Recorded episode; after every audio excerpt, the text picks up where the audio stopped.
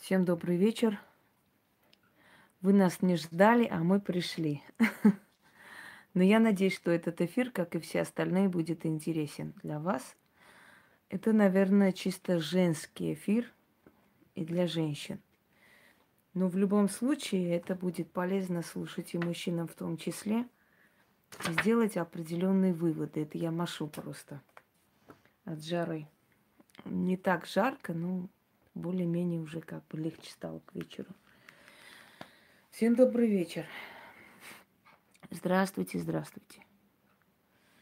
Итак, дорогие друзья, давайте с вами... Привет, Яна. Ну вот, ты с нами и можем спокойно начинать. Всякие чмыри, хмыри сюда не полезут. Итак, э, всем привет всем. Здравствуйте. Итак, дорогие женщины, девушки, дамы, бальзаковского возраста или только вступающие в жизнь взрослую. Вот. Эм, я хочу вам немного объяснить, как, как быть сильной. Вы знаете, э, все, что я вам в жизни дарю, объясняю говорю, это из собственного опыта. И пройденное мной очень многое. Я думаю, что вам пригодится. Вы на мой возраст особо не смотрите, потому что у ведьм нет возраста. Спасибо, Алена. У ведьм нет возраста, у них мудрость вековая, поэтому не удивляйтесь, что в мои 37 лет, скажем, у меня чрезмерно, да, чрезмерно, скажем так, не по возрасту, да, размышления. Итак, стерва. Некоторые говорят, что стерва, здравствуйте, Нина, что слово стерва это как бы неприятно. Некоторые даже говорят, что это якобы означает падаль и прочие, прочие. Глупости это все. Стерва означает женщина, которая знает себе цену, женщина, которая знает, чего хочет в жизни. Э, да, 16 и ни копейки больше. Женщина, которая знает, что хочет, как будет этого достигать, добиваться. И сама себя э, как бы э, ведет вперед. Стерва, знаете, прошу стерву и вот э, суку не путать. Это разные вещи. Сука – это женщина, которая воды никому не подаст, которая себя любива до неузнаваемости, которая не работает над своими ошибками, которая тупо, глупо – себя считает идеалом и в конце концов идет к краху. А стерва это женщина, которая понимает свои минусы, но превращает свои минусы в плюсы. Либо эти минусы э, как бы таким образом использует, чтобы сделать выводы в жизни, исправить все, улучшить свою жизнь. Ну да, ну э, как бы к женщинам тоже иногда такое применяется, Максим. Так что стерва и сука – это разные вещи совершенно. Здравствуйте, Лилия. Кто такая стерва и почему нужно быть стервой в этой жизни, если ты хочешь чего-то добиться? А, дорогие друзья, на самом деле в женщине заложено это материнское начало, жалость, понятие, да, какие-то, вот, которые присущи именно женщинам. Господи, эти дети тут нескончаемым потоком. Одни идут, другие приходят. И все плачут на балконе. Тихо пусть. В женщине есть изначально это заложено, вот эта вот сострадательность, любовь, понятливость, забота. Это очень хорошие качества, это прекрасно, но только это хорошие качества, и они приносят пользу только с хорошими людьми общаясь. А можем ли мы сказать, что наша жизнь, да-да-да, что наша жизнь состоит из э, встречи с хорошими людьми? Я бы так не сказала. Что основное количество людей, которые встречаются на нашем пути, это люди, которые приносят и дают нам опыт. И очень мало из них становятся нам друзьями, близкими людьми, родными, хорошими и так далее. Даже наши родные не всегда ведут себя с нами, да, достойны по-человечески уж. Тем более осталось говорить и о других людях. Перед вами, наверное, стерва всех веков и народов Клеопатра. Почему она была такой и к чему она пришла? Ее советы я изучала, читала ее жизнь, ее письма Цезарю. Я хочу вам сказать, что она действительно, что была стерва.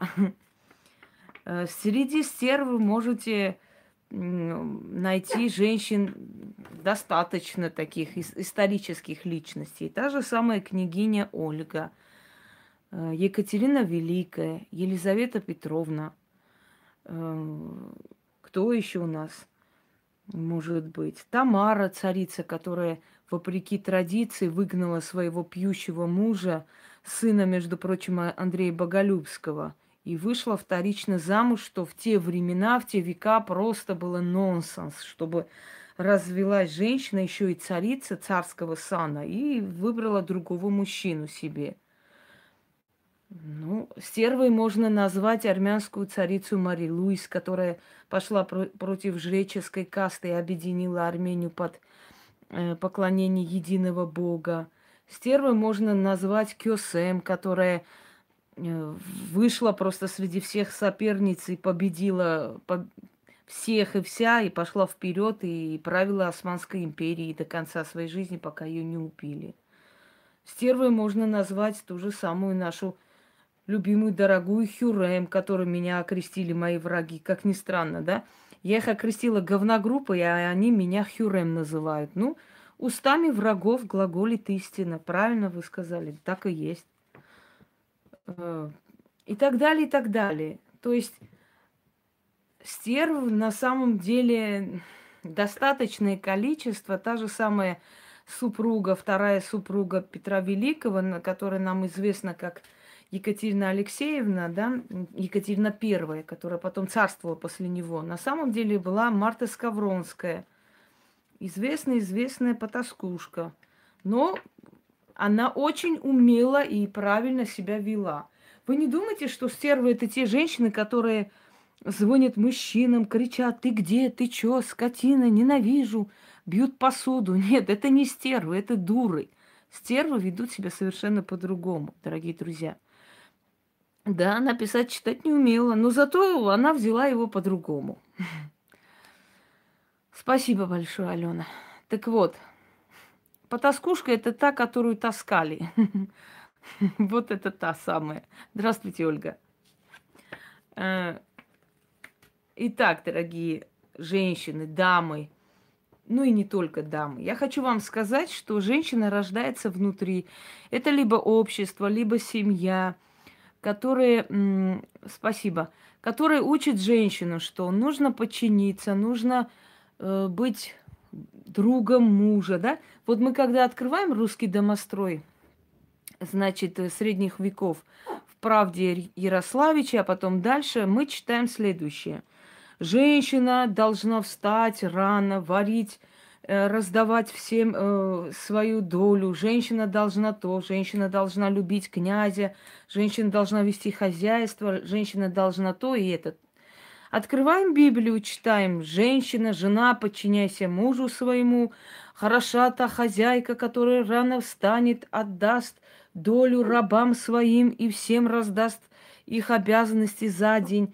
Та, которая будет экономна, будет сохранять деньги мужа своего, приумножать, шить, детям своим и мужу своему, и руками своими делать все дела дома своего. Короче говоря, сидишь и смотришь и понимаешь, значит, образ женщины это идеальная просто служанка.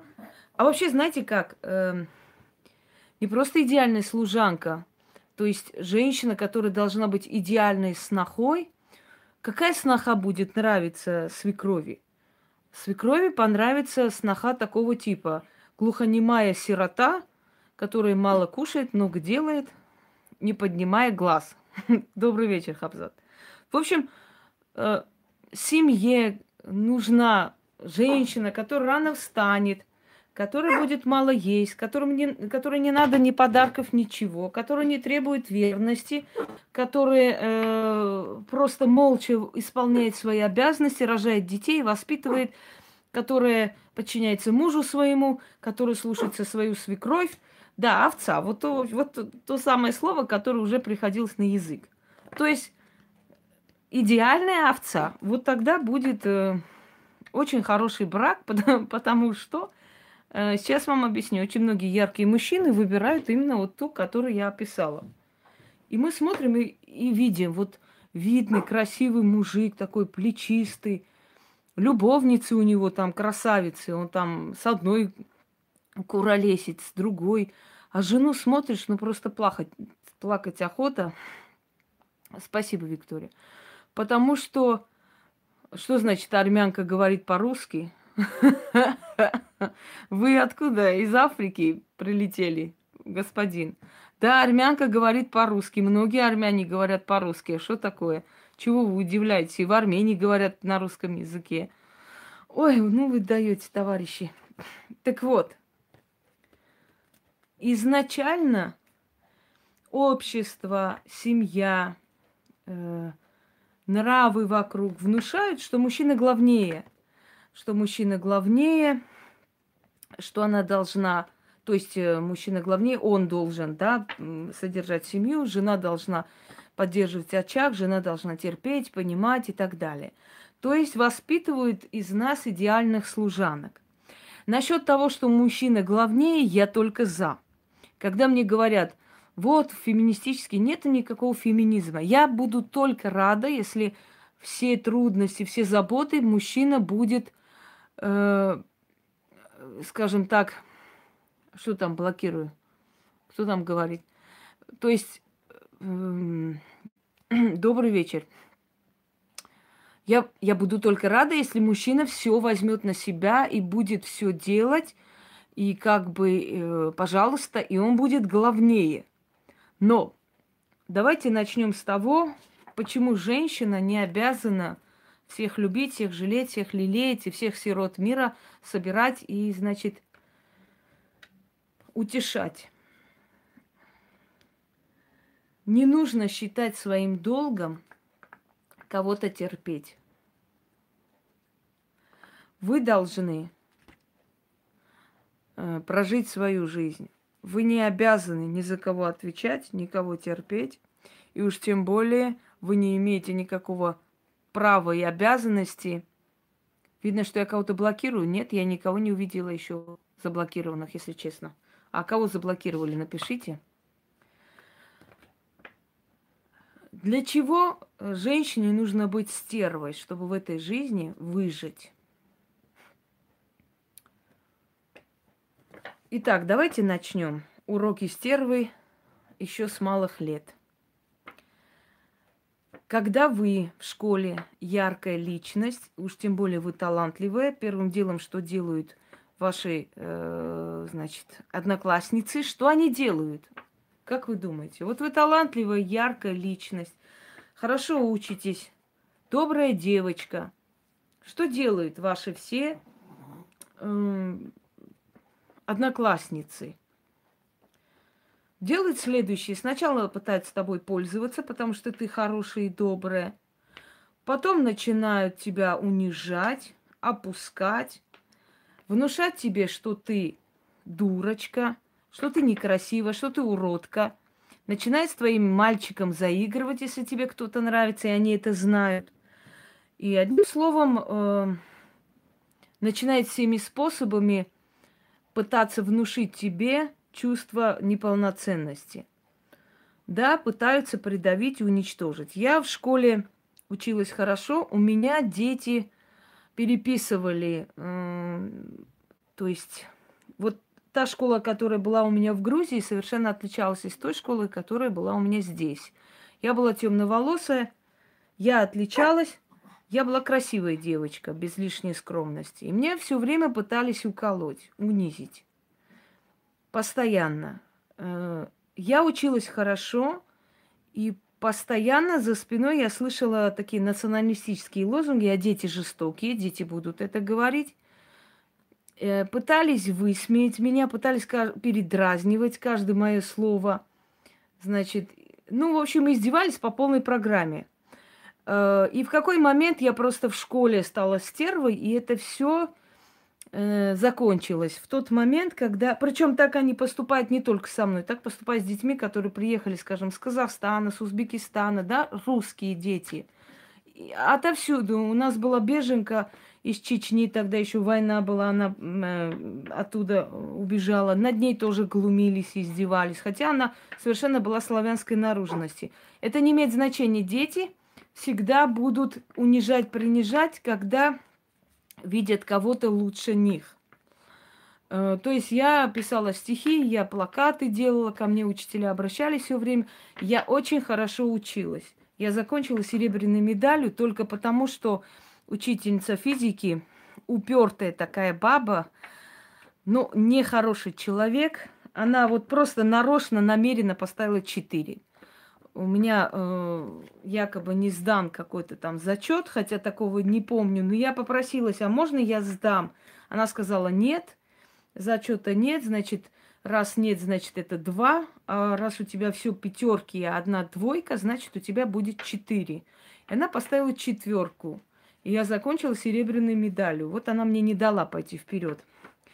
Э, не буду приписывать к себе, не хотелось бы, я совершенно не желаю зла никому, уж тем более моим учителям, но через 8 э, лет, где-то так, точнее сразу же ее сын заболел очень сильно, через 8 лет э, ее сын умер. Очень страшно умер от, от рака. Я этого мальчика до сих пор помню. Он такой худощавый, худой, такой болезненный ребенок был, жутко болезненный. Она пыталась его спасти, и после его смерти я, когда его, ее увидела, ее не узнала. Она была такая полненькая женщина, от нее почти ничего не осталось. Видимо, очень сильно переживала внутри эту смерть. Но никому не пожелаю, и я не радуюсь этой боли ее. Хрен с ней, с этой четверкой, как бы не будем мелочиться. Так вот, э, а случилось это в такой момент, когда на меня кинули целые там шторы 4-5 метров – этого нашего актового зала. И я должна была это все, значит, погладить. Я погладила, я закончила, я пошла поздно домой. И на следующий день, когда пришла, вместо спасибо, они надо мной посмеялись, еще что-то сказали. Я просто была добрый человек, я не могла ответить, не умела ответить, точнее говоря. И мне было стыдно, я боялась, что я буду говорить, а у меня русские слова не так э, произнесутся. Понимаете, у меня закомплексованность была из-за вот этой травли. И, естественно, я не могла ничего сказать, потому что я просто, ну, стеснялась, что я не так скажу. И потом в какой-то момент просто я поняла, что они надо мной просто смеются, и они меня не уважают, они меня считают размазнёй. У нас была девушка, девочка одна, которая носила на башке э, целый куст. У нее мать работала в районо, и она носила на голове, э, значит, парик. Не парик, а ш- шиньон. То, что было запрещено вообще в школе, но почему-то ей было можно. Она носила шиньон, и последней каплей стало просто моего терпения, что люди вместо того, чтобы сказать мне спасибо, еще и глумятся и высмеивают, мол, ну что, сегодня тоже пойдешь гладить? А эта обязанность была нас всех, понимаете? Если бы я сказала нашей учительнице, она была замечательный человек, она бы, э, она бы, ну нам нельзя было носить шиньон, еще и такой шиньон был такой кучерявый, сероватый какой-то, вообще смешной. И когда она встала возле доски, значит, нарисовала какую-то рожу и написала, что это я. Я просто молча встала, подошла к ней, оторвала у нее с головы этот шиньон и стерла то, что было на доске написано. Я помню ее глаза расширились, я не знаю, до, до какого состояния она просто обалдела. Она не ожидала такого, потому что они меня загнали, и они ждали, что я буду вот просто вечно молчать, молчать, молчать. Но это было, скажем так, не предел. Потом я взяла ее сумку, перевернула все, что там было на пол, и сказала, а теперь собери. Вот. И она мне, ты что, охренела? Я говорю, охреневшие это те, которые парики носят. Может, у тебя и там есть парик? Давай проверим. Я вышла из класса, шваркнула дверью. И мне так стало хорошо, что я их поставила всех на место. И понеслось. На следующий день у меня кто-то без разрешения взял книгу истории, я до сих пор помню, огромная такая книга. Я сказала, кто посмел без разрешения брать мою книгу. Если я у вас что-нибудь в жизни возьму, вы надо мной просто, я не знаю, что вы сделаете. Кто вам дал право мою книгу брать? Вы что здесь, размазню увидели? Значит, кто-то там решил что-то сказать, я говорю, молчать, рот закрыл. И они меня начали бояться. Последние годы они меня уже сторонились, они меня боялись. Нет, войны не было, они уже боялись ко мне подойти. Они меня просто боялись, потому что подкопаться было не к чему. Я очень хорошо училась, и меня учителя везде брали, на Олимпиады, везде-везде. То есть я не нуждалась в их внимании. У меня были работы с нашей вожатой, я все время была рядом со взрослыми людьми. Может, поэтому у меня мудрости больше. Но я не хочу этот класс ни видеть, ни слышать. Я не пошла на последний наши вот, э, э, скажем так, вечеринку, я не была, я вообще не участвовала. Только мы пошли диплом получили, меня, ну, сфотографировались. Я попросила, даже эти фотографии мне не, не дали, то есть было очень сложно, знаешь, там еще одно сделать, я хотела оплатить. Они этого на, на принцип не сделали. И я абсолютно и не помню этот класс, и помнить не хочу. Я, конечно, э, я видела, э, то есть я знаю их, естественно, я помню. Были у меня в классе очень хорошие люди, очень хорошие дети. Ну, несколько так было, несколько человек, хороших детей. Все остальное было просто дерьмо дерьмовое. И мне, мне кажется, что меня не просто так кидали туда, меня закаляли вот в эти годы. В университете, естественно, было, был уже опыт, я уже совершенно не была той доброй, хорошей.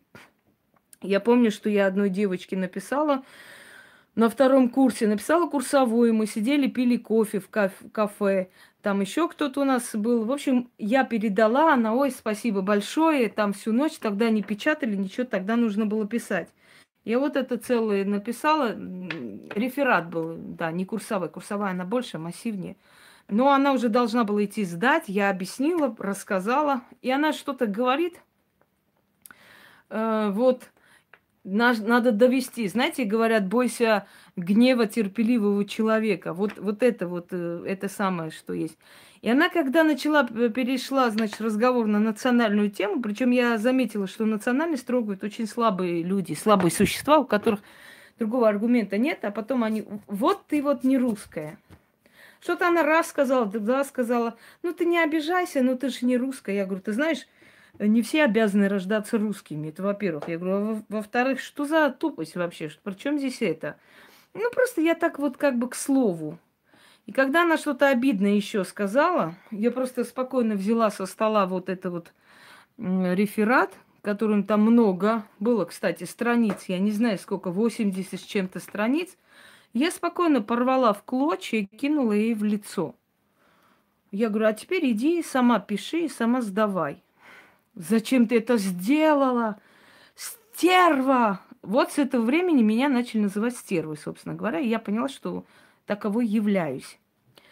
Э, дорогие друзья, все женщины влюбляются, все женщины хотят э, быть самыми-самыми любимыми для своих мужчин и прочее, прочее, но влюбленная женщина делает кучу ошибок, что ей потом очень дорого обходится – Давайте с вами э, обсудим вот эти все положения. Во-первых, женщина влюбляется, теряет голову и начинает верить всему, что ей говорит мужчина. Не нужно проверять э, телефоны и прочее, прочее. Я не советую вот таким образом жить, проверяя друг друга.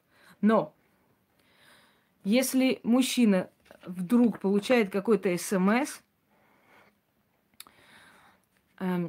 получает какой-то смс, э, и вы замечаете, что он быстро этот смс стирает, это подозрительно.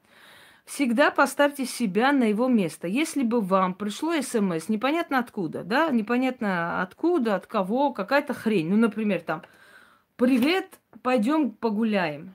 Ты подумаешь, это что за хрень вообще?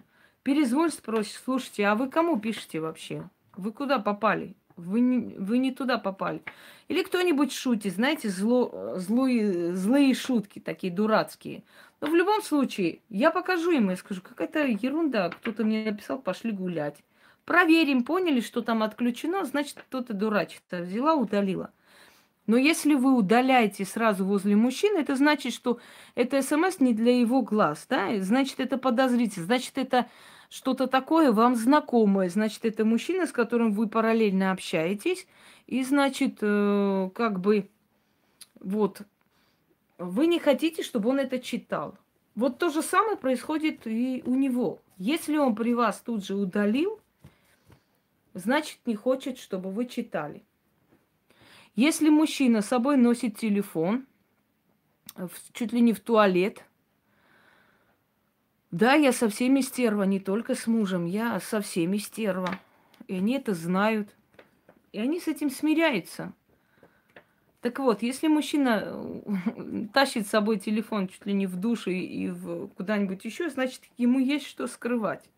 Если человек начинает вам втирать о том, что это коллеги по работе, это то и это. Дорогие женщины, нас никто никогда не обманет, пока мы сами не захотим, чтобы нас обманывали.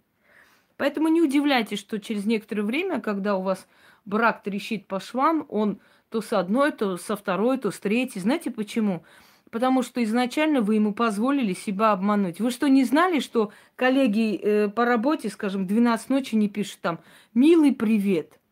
Ой, это ошиблись номером, случайно я номер взял, тут у меня один друг брал мой телефон. Я извиняюсь, окно открою, не могу вообще, не, невыносимо. Вот, а, значит, вот именно. Э, вот у меня там просто друг взял телефон э, нечаянно как бы. Так получилось, что потом он позвонил своей девушке, а потом его девушка позвонила э, мне, потом вот это вот. Вот так вот верила моя сестра очень долго. Я просто молчала и верила всему, что там было сказано, что там это просто друг взял телефон какой-то момент, а потом, когда, э, значит, э, подруга друга перестала звонить потом и так далее. У друга есть свой телефон, и подруга друга звонит ему самому. Вы лично будете звонить друзьям ваших любимых? Вот ночью, 12 ночи. Вот, вот э, кто-то там взял телефон чей-то, оттуда вам позвонил, сказал, у меня сейчас деньги закончились, я поэтому отсюда звоню тебе. Я, в общем, вот э, во столько-то буду. Все, закончилось. Через некоторое время, там ночью, да, вы берете, вы звоните ему самому. Вы будете ли звонить этому парню, который, э, с номера которого он там на пять минут позвонил, с тобой поговорил? Вы же нормальные люди, вы же понимаете, что этот человек имеет свою личную жизнь, он спит, скорее всего, да, час ночи. С чего вам звонить э, другу вашего любимого? Вы переждете. Но если вы, если вы э, верите в то, что э, какой-то какая-то подруга друга случайно не туда попала, ну, значит, вы так и хотите, чтобы вас обманывали. Просто вы ужасно не хотите его терять. И не нужно искать причин. Вас этот человек устраивает. Вы его любите. Или вам хорошо с ним в постели, или вы очень одинокий человек и наконец-то кого-то нашли и боитесь потерять. Понимаете? Вы любите эти, этого человека. И просто вы не хотите его потерять. И вы делаете вид, что вы верите этому. Потому что вы прекрасно сами знаете, что это не так, и такого не бывает. Если вы позволили изначально вас обмануть, этот брак трещ... будет трещать по швам очень скорое время. Следующий момент. Вы только встречаетесь с человеком и должны определиться, как быть, да, быть с ним, не быть с ним. И этот человек приглашает вас к себе домой, например. Ну вот у вас отношения зашли далеко, и вы, скажем, идете домой к своему э, другу. Вы заходите и, и видите грязь, везде все валяется, везде, значит, и он там, ой, кофе нет, чая нет – Э, ну давай пивка попьем, ну пойдешь, принесешь чай, купи, пожалуйста, еще пиво, возьми еще вот сигареты и так далее. Дело не в том, что вы пошли покупать. Если он ваш муж, это другой вопрос. Он уже ваш муж, и вы зашли домой, и он все там разбросано, вы с ним поругались, поматерили его и пошли покупать и чай, и кофе, потому что если вас дома нет, он с голода помирает, как все мужики. Но дело не в этом, вы только встречаетесь. Здравствуйте. не, не надо ему никакой, никакой служанки, надо ему уважение иметь к этой женщине, всего-то. Вот вы только встречаетесь с этим человеком, и он вас пригласил к себе, и он не подумал о том, будет вам приятно в такой обстановке, не будет. Опять поставьте себя на его место. Вы пригласили любимого человека к себе домой. Что вы сделаете? Вы оденетесь красиво, да? Вы уберете дома, вы поставите на стол, вы что-нибудь вкусное приготовите, вы уже будете заранее покупать и чай, и кофе, и пиво, все, что нужно. И он придет и уже почувствует себя желанным гостем. Но вы пришли, вы увидели, что там все разбросано. Э, никому нет, скажем так, э, ни, никакого э, интереса все это убрать. Поставить на стол, свечи поставить, например, бокал шампанского или что-нибудь еще, да? Это просто неуважение. А почему неуважение, Алена? Неуважение, потому что этот человек вас не любит. И вот эти слова «я тебя люблю», «я все равно люблю тебя», «ты не думай», вот бьет, ударит, потом обнимет, заплачет, прости меня, я такой идиот, я так тебя люблю. Это не любовь. Это какая-то животная болезнь, когда люди и вместе не могут, и отдельно не могут, и так далее. Ведь вы же, когда пришли, привет, Матвей, вы когда пришли и увидели вот этот бардак, и увидели неуважение, вы увидели, что вас никто не ждал – вы же ничего не сказали, правда? Вы пошли спокойно чай покупать, кофе. Вы же не показали, что вы обиделись. Вы же не показали, что вам это неприятно. Вы, наоборот, как любая идеальная женщина, все углы острые сгладили. Ой, ничего страшного, я просто внезапно пришла. Да не переживай, сейчас возьму. Ну и ничего страшного, а все мужики так. Он у меня там брат тоже вот не уберется. Ты, вы его утешаете, да? Вы, вы полностью его утешили, обласкали, приголубили. Он такой бедный, несчастный, и пельмени принесли с собой, и все сварили, накормили, и дома убрались и ушли. Но ведь он должен был это делать, он же вас приглашал. Вы заболели. Вы говорите, я болею. Да, ну ладно. Э, все, ты знаешь, я в больнице сейчас лежу, поэтому... Да, а когда тебя выпишут? А что случилось? Да, ну ладно, давай, тогда я просто сейчас э, по делам поеду. Давай потом тогда с тобой поговорим, когда ты выйдешь с больницы и так далее. Поставьте себя на его место. Если бы он болел, вы бы сказали ему, ну хорошо, ладно, ну ладно тогда, все, ну, ну, мы тогда, хорошо, вот ты тогда, когда выйдешь, мне позвони, что ты уже вышел с больницы. Если вы узнали, что ваш любимый человек болеет, он в больницу попал. А что случилось? А почему? Э, как? Ты поедешь, купишь все, что нужно, да? Фрукты, там, овощи, узнаешь, какие лекарства нужны. Э, поговоришь с врачом, может быть если ты любишь этого человека и заботишься, ты так и сделаешь. А он сделал? Нет. Вы выходите из больницы, он звонит. Ну что, ты уже вышел из больницы? Да. Ну вот, супер, давай встретимся сегодня вечерком, поедем ко мне. То есть он просто хочет удовлетворить свою, свою, свои животные потребности, и ты на это идешь. Ты радостно скачешь к нему домой, и ты не говоришь. Э, да,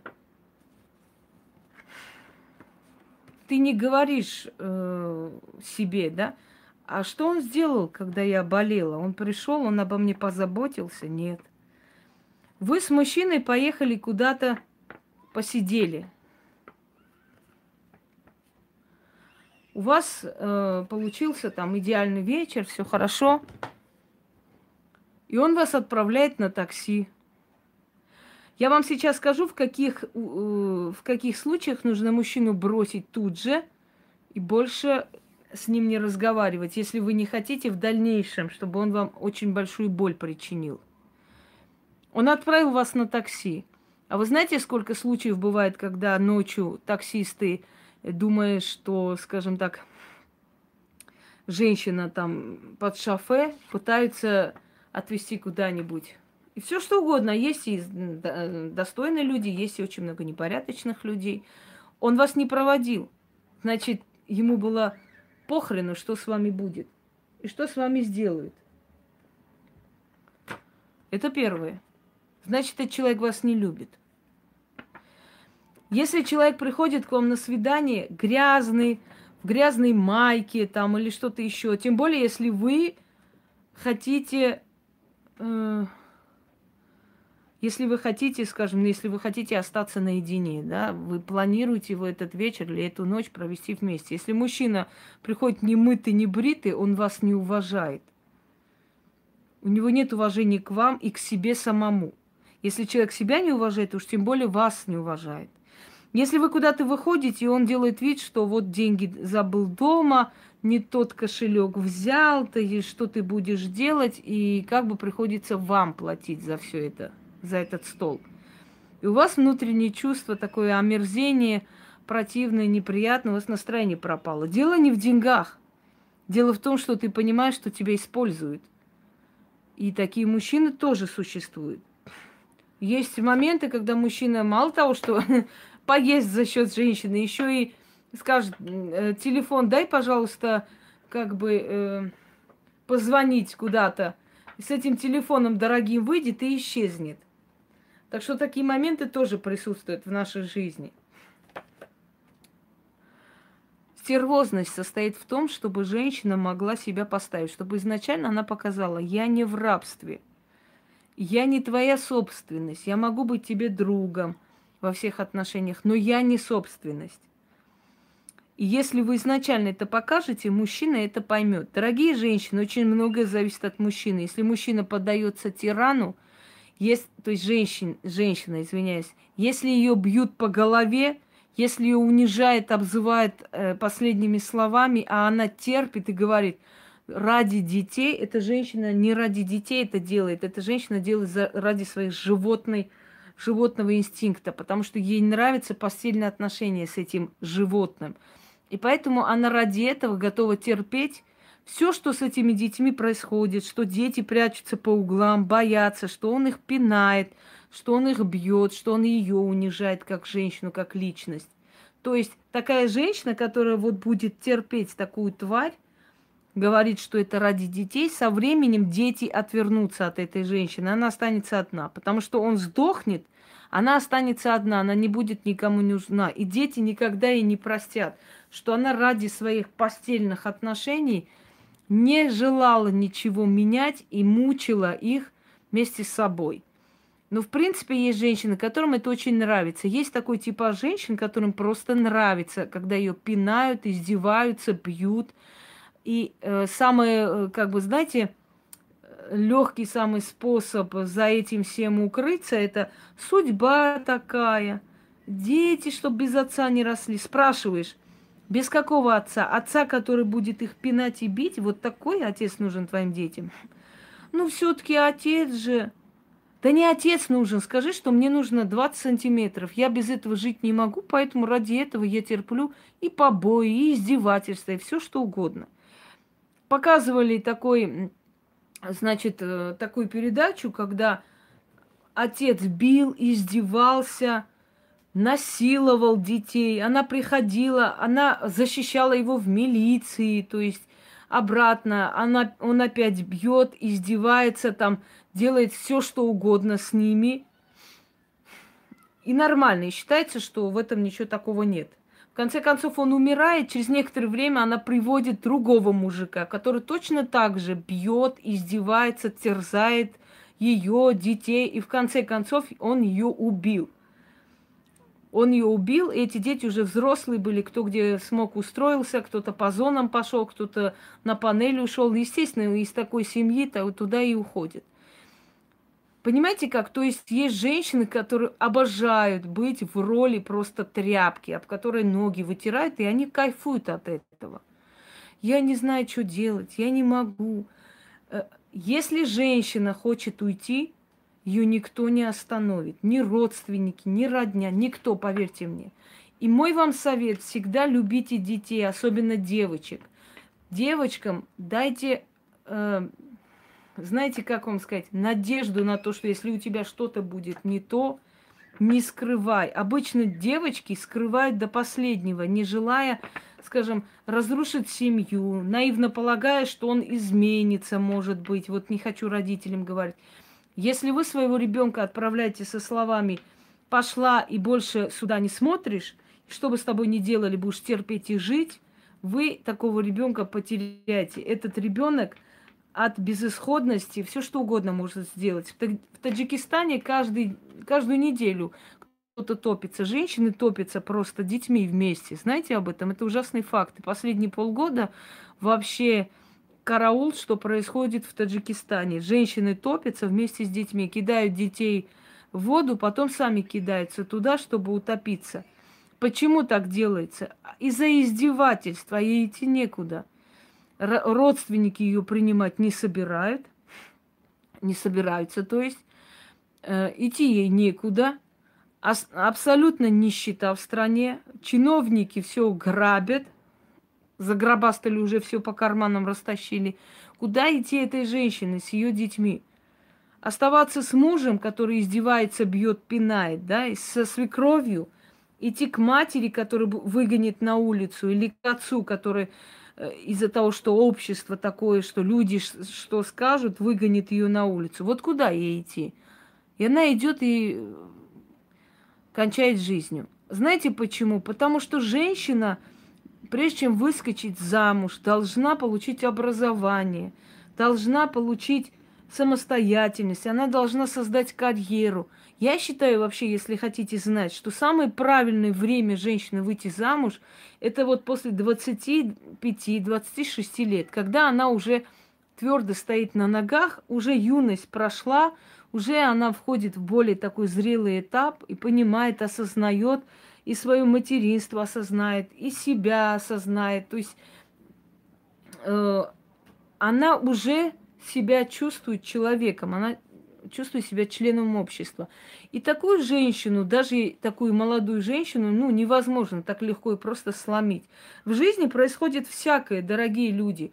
Не, э, не обязательно выскакивать замуж, потому что в жизни происходит все что угодно. Может быть, очень замечательный муж, очень хороший человек, в какой-то момент попал в аварию и умер. И что будет делать эта женщина в воздухе с детьми? Ни образования, ни ничего. Понимаете? Потом, э, у нас есть вот такая дурацкая традиция вообще у кавказских народов. Э, когда мужчина приезжает в Россию, скажем, у него здесь вдруг появляется русская женщина, у нас очень любят делать следующее. Значит, женим на своей, оторвем от русской, и все будет хорошо. Это настолько вот эгоистичная, идиотская вещь, потому что ни от кого никого никто не оторвет. Во-первых, начнем с того, что более свободная русская женщина здесь, и тем более женщина, которую он любит, с которой он спит, и получает удовольствие от нее, и привозит э, из э, селения такую хорошую деревенскую девочку, бедную, наивную, которая к тому же еще и девственница и так далее. Естественно, понятное дело, что для мужчины, извините, конечно, если я обижу мужчин, но секс на первом месте – в этой жизни. Вот давайте не будем сейчас мы лукавить, всякую хрень говорить. Если мужчина любит женщину, он любит и ее детей. Если он получает удовольствие в постели, он счастлив. Он себя чувствует нужным, он себя чувствует личностью и так далее, и так далее. Я не сказала, что все мужчины козлы и все такое. Давайте вот глупость не пишите, Руслан. Где вы услышали, что я сказала, что мужчины козлы такие? Ну вот не будем вот этот примитивизмом заниматься. Это ерунда. Это не сплетни на лавочке бабушек. Знаете, мужики все такие, женщины все сякие. Никто не говорит такого. Э, есть много мужчин, которых я уважаю, которые достойны. Есть много мужчин, которые стоят. Я и образно не люблю это выражение козлы. Что это такое вообще за выражение? Я и образно не люблю это выражение. Есть много баб, которые хуже э, свиней ходят, за собой не смотрят, воняют и хотят, чтобы мужики хотели день и ночь. И такое существует. Причем здесь это сейчас? Я не говорю, это стервозность по отношению к мужчинам надо применять. Это нужно, это жизненная позиция, понимаете?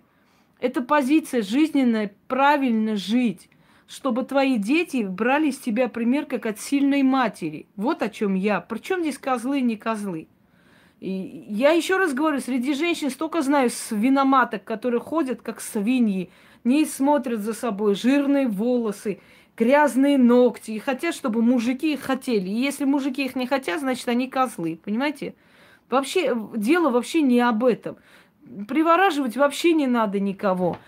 Э, привораживать только женщина, которая себя не уважает. Не нужно привораживать.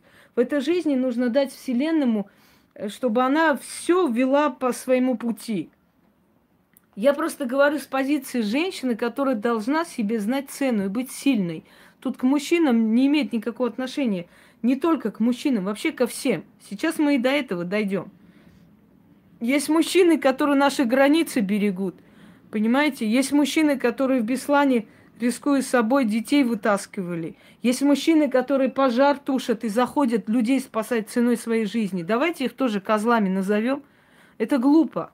Не надо так говорить. Это, это просто ерунда. Не, не просто так, знаете, ложная такая толерантность и такая поддельная лицемерная там нельзя, нехорошо. Нет, я просто говорю о том, что я не считаю, что все мужики козлы и такие сики. Если бы я так считала, это значит, я и своего мужа буду козлом называть, а значит, я жена козла, получается. А значит, я ничем не, не лучше него. Понимаете? Если мы мужчин будем унижать, э, значит, мы ничем не лучше получаемся. Как вам сказать? Если ты говоришь своему мужу, да ты козел, ты урод, ты чмо, я не знаю, что, значит, ты жена козла, урода и чмо. Значит, ты такая же козлиха, уродка и чмошница. Вот и все.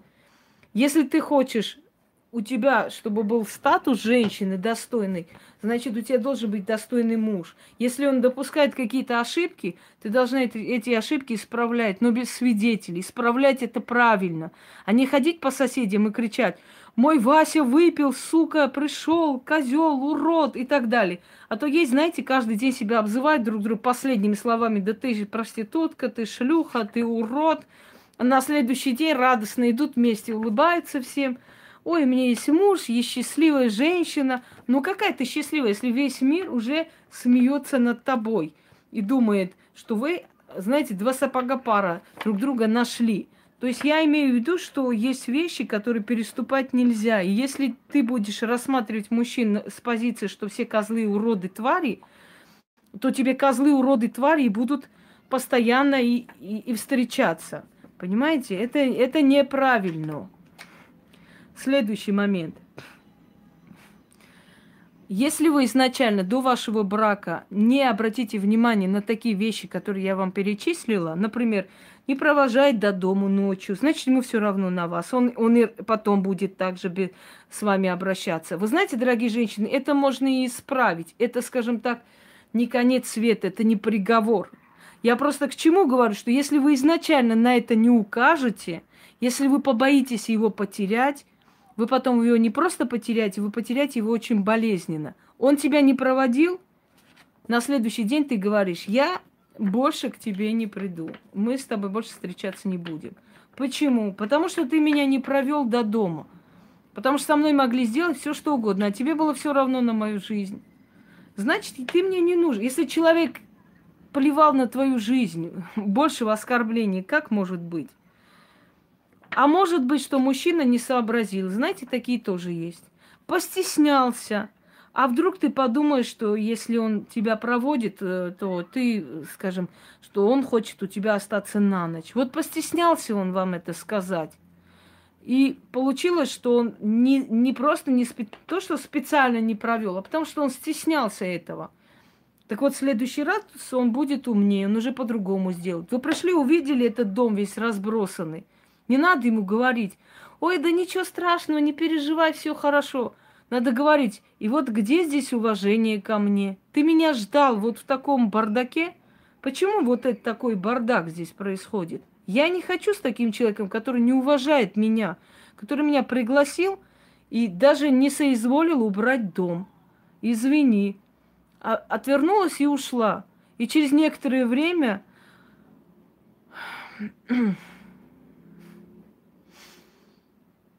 Ничего не поняла. Ничего не... Честно, я ничего не поняла, про чем здесь бизнес-леди и при чем здесь это. Я вообще о другом сейчас. То есть я хочу вам сказать, что вы должны указывать, тут же пресекать эти все минусы. Мы же своим детям не говорим, ты не убрался дома, не, не убрался у себя в комнате. Ну ладно, ничего страшного, так бывает. Нет, мы говорим, сейчас же уберись, а то не пойдешь гулять. Или уберись, иначе возле компьютера сидеть не будешь. Вот о чем мы говорим. Мы, мы почему-то бескомпромиссны по отношению к своим детям, но считаем, что мужьям надо дать спуск. Что ну вот бедный, пускай там. Нет, дорогие люди, это требовательность к себе и к нему. Я не говорю, чтобы вы час ночи его разбудили и сказали, быстро там все убрал и пост... Нет. Но если у него есть такая возможность, если он может вам помочь, мужчины, они сами по себе по природе ленивые. Если их пинками не бить, не, не толкать вперед, они ничего не будут делать. Абсолютно. Э, вот. Простите, Динара, я ни хрена не поняла от вашей вот этой вот четверостишья, если честно. И при чем здесь ваш знак зодиака? Вы уж, пожалуйста, по теме. Следующий момент.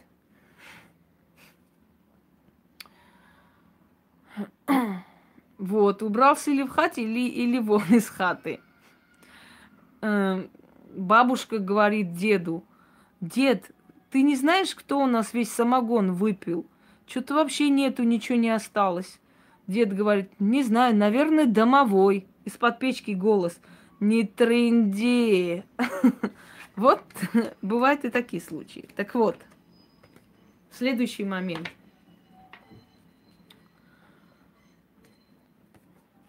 У вас родились дети или вы просто живете в браке.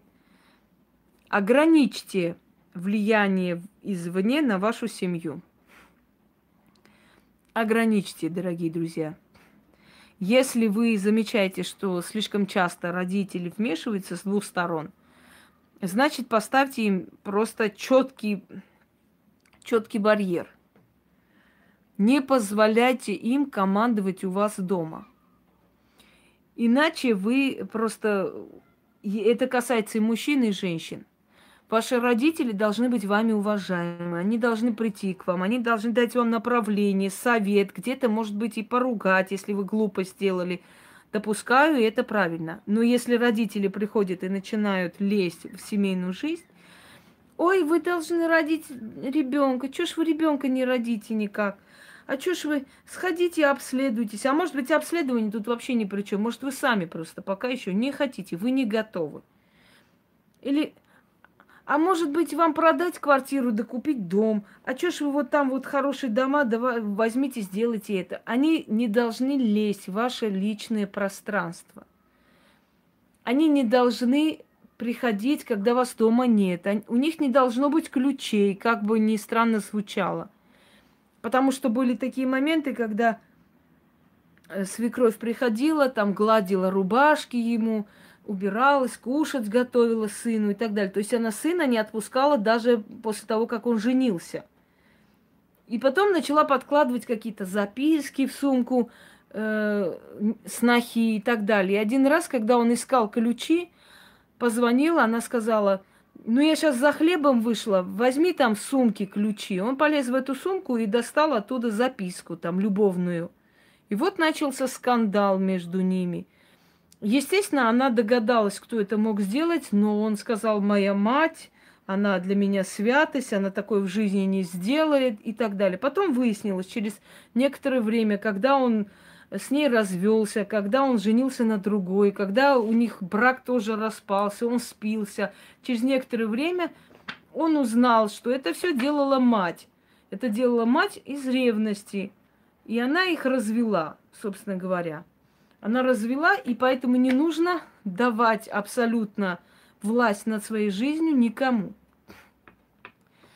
Что касаемо макияжа стервы. Дорогие друзья, принято считать почему-то, что макияж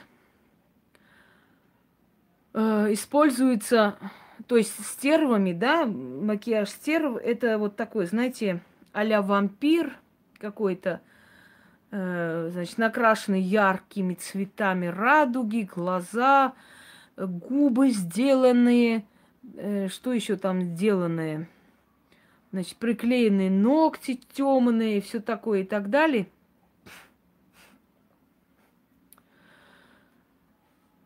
Пожалуйста, э, описала, да, макияж.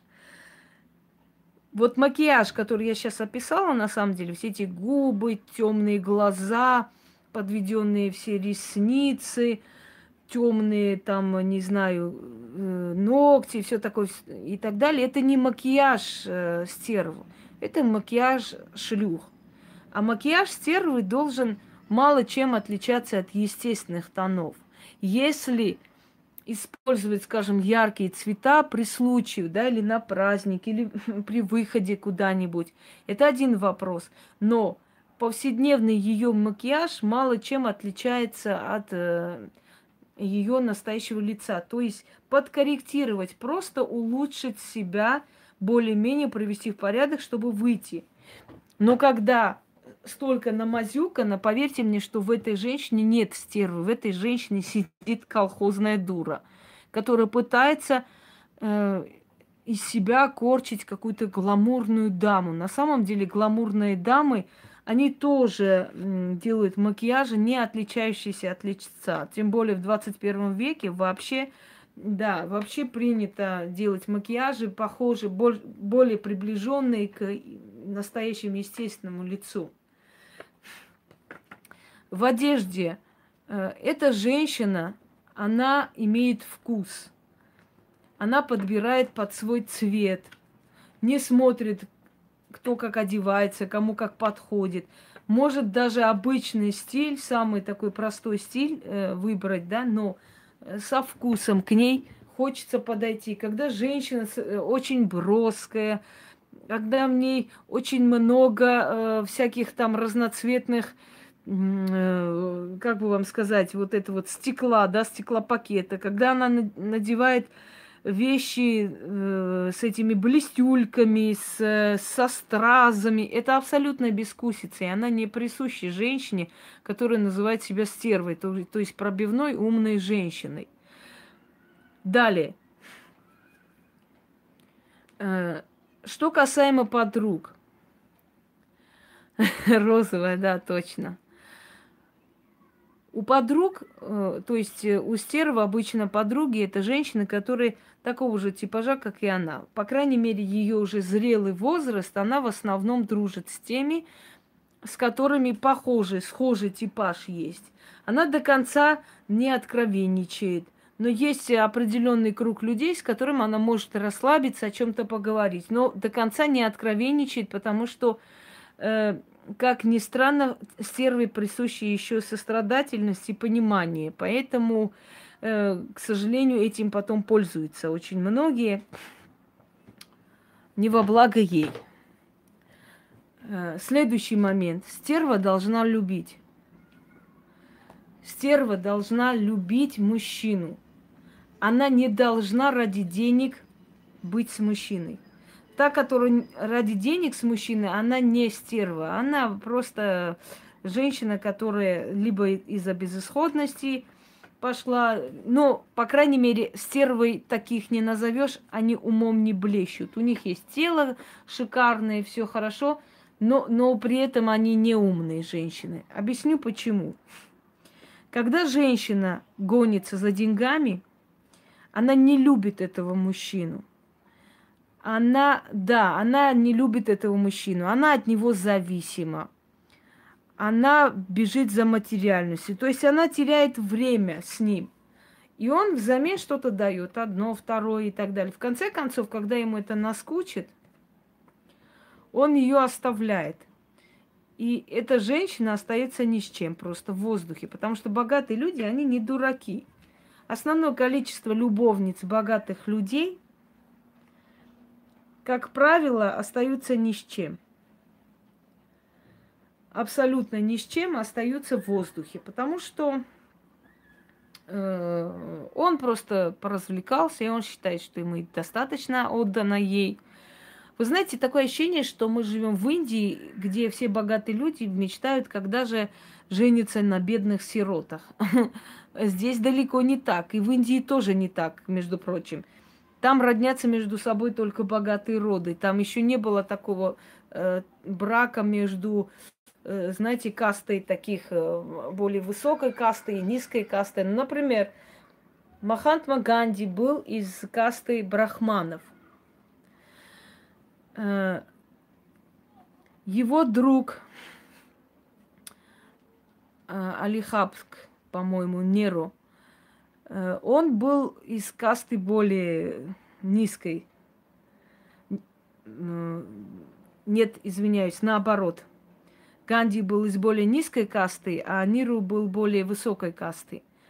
И они решили поженить своих детей.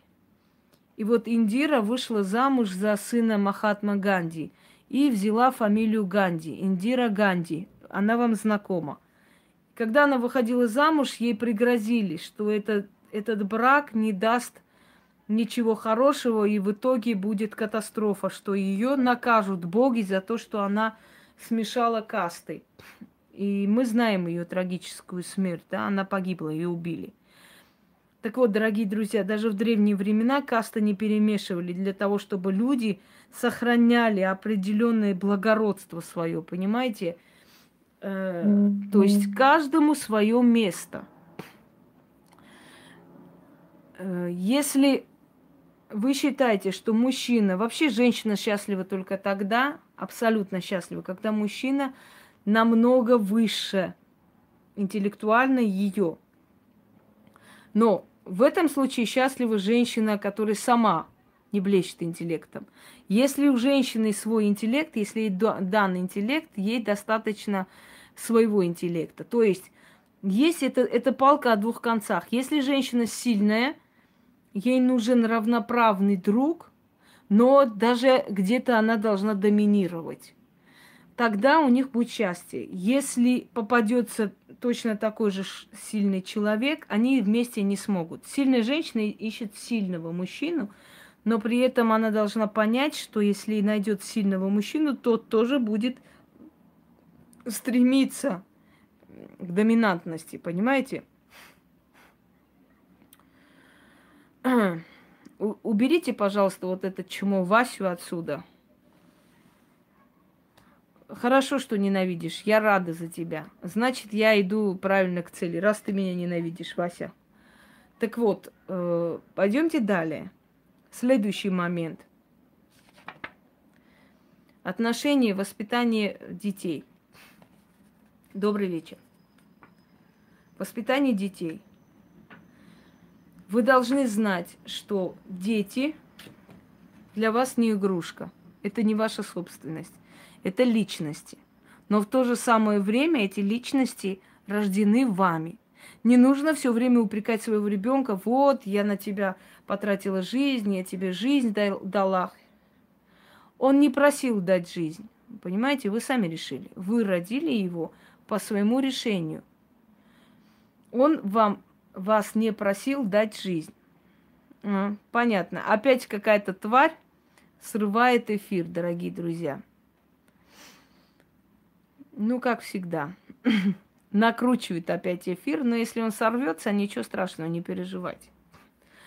Вы должны в общении со своими детьми вести определенный диалог. Вы должны очертить территорию между вами и детьми, дорогие друзья. Ребенок не должен перемешиваться э, вмешиваться, то есть э, в жизнь матери. Ребенок не должен вмешиваться в ее личные дела. Ну да, накручивают это дизлайки. Много накрутили. Когда накрутят, достаточно, скажете. Ну, чмошники, что сказать? Самирушка, привет. Да, я не обращаю внимания, но дело в том, что очень может быть, э, что да, что сорвется прямой эфир. Максим, когда будет до тысячи, вы просто скажешь, хорошо? И как бы я закончу. Хотя я, в принципе, нормально э, уже как бы сказала это все. Достаточно сказала, чтобы тема была уже доступной. В принципе, не обращайте на это недоделка внимания, ничего страшного. Да, шикарный, спасибо. Итак, давайте теперь э, вопросами и ответами. Ничего страшного, Аня, ничего страшного. Я эту тему загружу, она достаточно, в принципе, массивная уже, как бы мы раз... поговорили с вами немало. Ну, некоторым личностям очень хочется что-то такое сделать, подговнить, потому что у них другого выхода нет. Но это не говорит ни о чем. Все равно наши темы будут все время, и наши прямые эфиры в том числе. Так что думать не о чем. Добрый вечер. Итак, э, сбилась я, поскольку из этих лайков, дизлайков. Да, видимо, они выражают свою любовь и вообще показывают, что я сто раз лучше них. Поэтому так дизлайков 5. Я ничего не могу понять. Дайте я зайду сейчас в прямой эфир с другого телефона, чтобы понять. Э, так все-таки их 5 или не 5? Сколько их чего? Подождите.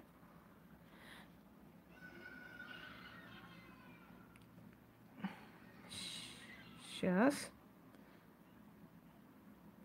Ну-ка. Чат закроем. А, ну да. Ну, ничего страшного. Дизлайки это еще не страшно. До тысячи обычно накрученные дизлайки нехорошо, а пока что, пока что не, неплохо. Неплохо. Итак, будем проверять. Да, как только будет много, вы просто дайте знать и все, собственно говоря. Еще раз зайдем. Чат. Так, э, будьте добры, задайте мне вопросы сейчас, потому что у меня э, есть, э, скажем так, э, такая тема, да, тема стерва, где я объясняю, как себя лучше вести, как себя правильно вести. Но э, они не из-за дизлайков, они просто сорвать эфир. Ладно. Все нормально. Э, про детей я только что объяснила. Пробую подписаться к вам на канал. Ну, подпишитесь, если вам хочется. Я и без, без этого обойдусь, но если вам хочется, можете подписаться. Итак, я слушаю ваши вопросы.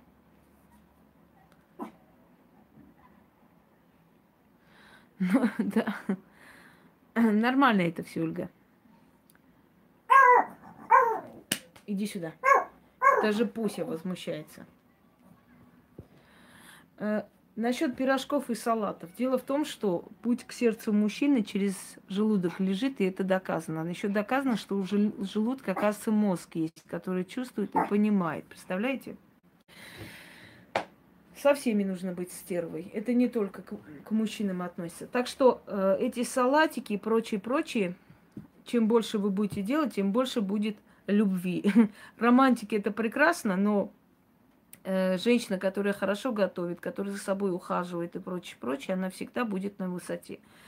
Э, изначально, когда вы знакомитесь, э, обязательно учтите определенные вещи. Во-первых, не говорите много о его личной жизни, он должен прийти с вами отдыхать. Не говорите ему о прошлых браках э, не упрекайте его, постарайтесь с ним поговорить. Он должен приходить к вам, отдохнуть душой. Вы для него должны быть просто, знаете, как место для покоя. Если вы хотите отвоевать у своей свекрови своего мужчину, то сделайте следующую вещь. Становитесь для него незаменимой. Вот станьте для него и другом, и матерью, и кем угодно – что? Вместе с ведьмой или это не, не стоящие? Могут ли вместе ведьма и ведьмак? Могут вполне, но такие сочетания очень редкие. Очень редкие. В данный момент в основном вот эти ведьмы с ведьмаком это не что иное, как коммерческий проект. Но на самом деле настоящие, скажем, действительно такие истории очень редкие. Сейчас скажу. Так вот, э, станьте для него всем на свете, если вы хотите, чтобы на него не, не подействовал, не влияло совершенно ничего, скажем так, э, ничего мнения, кроме вашего. Следующий момент. Дорогие друзья, если вы мужчине показали себя идеальной, если вы прекрасная хозяйка, умная женщина, знающий человек, друг и все такое, и потом вы решили от него избавиться, будет очень тяжело. Такой женщине мужчина мстит, делает самые низменные грязные поступки, самые омерзительные вещи. Знаете почему? Потому что вы ему показали, что бывают идеальные мужчины, то есть женщины, да, и потом этот идеал вы у него отобрали. Как же так? Вы были для него всем на свете, он потерял идеальную женщину, он будет вам за это мстить. Это обязательно, учтите сей факт, поэтому э, или не давайте ему надежду, что вы будете с ним, или потом будьте готовы к этим низким вещам. Вот иногда женщины говорят, ну как же так, я вот была другом, я, я для него то сделала, это сделала, я вот была этим, то, тем для него, а, а он так, как свинья, как тварь поступает, последний отбирает, детей там настраивает и все такое. А почему он это делает? Потому что вы показали, что бывают идеальные женщины. И вдруг какой-то момент, да, вы говорите, все, больше тебе не будет идеальной хозяйки, друга, любовницы, все. Пошел вон. И он вам этого не хочет прощать, он не хочет вас отпускать, он вас будет уничтожать, унижать. Э, вот и так далее. В смысле точку ставить? Какую точку ставить? Вася прав. Простите, ничего не поняла. Точку куда ставить?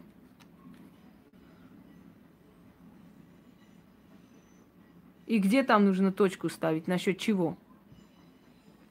Еще раз скажите. Какую точку я должна поставить? Можете объяснить? В отношениях? Да Вася идиот. Вася залез сюда, чтобы гадости писать и накручивать дизлайки. Причем здесь Вася прав. Я на приветствие не отвечаю. Не привет, а здравствуйте. Это раз. Следующий момент. Если вдруг вы понравились человеку, э, да, в названии эфира у меня все нормально. Зачем там точку ставить? Какую точку ставить? Идиотизм просто у Васи. Пошел нахер. Не будем его обсуждать, кто он такой. Если вы стали объектом интереса людей, ну, криминального характера, да, людей неуравновешенных и так далее, и так далее, дорогие друзья, то самый единственный способ от них избавиться – это косить под дурочку. Есть так, такие животноподобные существа, которые говорят, да мне женщина никогда не отказывала, ты чё? Да я знаю, что я тебе с тобой сделаю. Да я то сделаю, это сделаю. И мне женщина, чтобы отказала. Такого... Ну, в общем, э, таким тварям отка- отказывать опасно, но, естественно, и с ними быть э, нет желания никакого. Поэтому сделайте по-другому. Просто э, сделайте так, чтобы их самолюбие не пострадало. И сделайте по-умному. Сделайте по-умному с такими неадекватными скотами. Скажите, что вам приснилось там Э, мёр... умершая бабушка и сказала, что если я буду с тобой, то у меня будет катастрофа в жизни. Извини, я не хочу тебя обижать, но я не буду с тобой встречаться, потому что я верю в сны, у меня уже не раз сбывалось. Или скажи, нет, вы знаете, у меня примета такая, если я на улице с кем-то познакомлюсь, он там что-нибудь такое будет в моей жизни, я боюсь, я не хочу, извините, не хочу. То есть пусть он тебя считает дурой, а себя умным мужиком – но зато он от вас отстанет без последствий для вас. С такими ублюдками не идите на спор, на какие-то там, знаете, вот на принципы. Нет, э, не стоит этого делать. А, добрый, заботливый, самодостаточный и дол- долго в одиночестве. Во-первых, женщина сильная, женщина красивая, ухоженная и так далее, и так далее. Она на первый взгляд производит впечатление такой дамы, у которой большие запросы. И мужчина думает, нет, она мне не по карману, я не потяну, я не смогу для нее ничего такого сделать. собственно говоря. И, то есть я не смогу соответствовать ее э, запросам, да, и поэтому сторонится ее и боится подойти познакомиться. А какой-нибудь дурак, которому пофигу на все эти э, правила этикета, подойдет познакомиться, скажем, да, э, подойдет познакомиться и попадет в точку, потому что ей одиноко, ей хочется внимания, и она с ним, может быть, за него и выйдет замуж. Поэтому многие говорят, как же так, такая красавица, и вот с таким дураком. А потому что одиноко ей было. А умные мужчины боялись к ней подойти. Помните Шарикова? Вспомните? Когда э, этому Барменталю нравилась секретарша та, да, он стеснялся к ней подойти, потому что он не был уверен в себе, потому что она такая красивая женщина, ухоженная, хотя и там не очень богатая, но в любом случае. А Шарикову пофигу, Шариков подошел, познакомился, еще привел, то есть привел ее домой, сказал, жить со мной будет. То есть, э, понимаете, э, вот таких Шариковых дофига и больше, которые, э, скажем, абсолютно плевать хотели на всякие этикеты. Они даже могут подойти и сказать, пиво будешь? Какой-нибудь красавицы, она посмеется, и он посмеется, и они вместе пройдутся, потом они начнут встречаться, полюбят друг друга и женятся. И вот мы думаем, блин, ну как же так, она же такая красавица, умница, ну как этого дурака нашла? А потому что нормальные мужики боялись к ней подойти. Вот дурак подошел, она с дураком и пошла. Вот и все. Вот поэтому и одинокий. Так. Да, или вызвать у него отвращение, Настя, или э, я помню такой фильм был, когда судья заставляла ее, в общем, прийти на свидание. Она знала, что если пойдет с этим судьей, то обязательно дело закончится интимом. Она очень не хотела потерять свою работу. В общем, не знала, как быть, наелась чеснока и пошла. Пошла на свидание. Когда они сидели, она начала, значит, икать и говорить, ой, у меня чеснок, Извините, пожалуйста, мне просто врачи приписали, потому что у меня чесотка недавно прошла. Они сказали, что мне нужно обязательно чеснок кушать каждый день, чтобы чесотка не вернулась. Начала чесаться. Потом сказала, ну, вы не обращайте внимания, это у меня просто с детства, когда меня с психиатрической больницы выписали, вот, я там как раз заразилась чесоткой, и этот бедный судья попросился на минуту выйти и смотал. Ну, в общем, вот примерно так и сделайте. Да. А по-другому нельзя с такими уродами моральными, поверьте мне. Есть такие ублюдки, с которыми просто нельзя по-человечески. На людском языке они не понимают. У них есть принцип, они могут из-за принципа сломать вам жизнь. Вспомните, как девочку одну в Ставрополе, да, по-моему, или в Сочи, когда один скот облил кислотой из-за того, что она отказалась э, быть с ним. И она в этом красавица, она выиграла конкурс красоты. А сколько в 90-х женщин таких погибло, сколько их изнасиловали, убили, поиздевались, те, которые отказали вот таким браткам, понимаете? Поэтому лучше косить под дурочку и оставить как бы нетронутым их самолюбие. Пойдемте далее.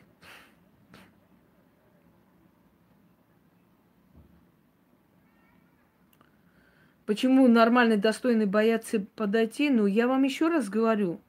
Потому что э, им кажется, что эта женщина, она ну, обязательно откажет. Э, что у нее такие запросы, что навряд ли я потяну. Вот они боятся. Пусенок, иди сюда. Спасибо большое. Так.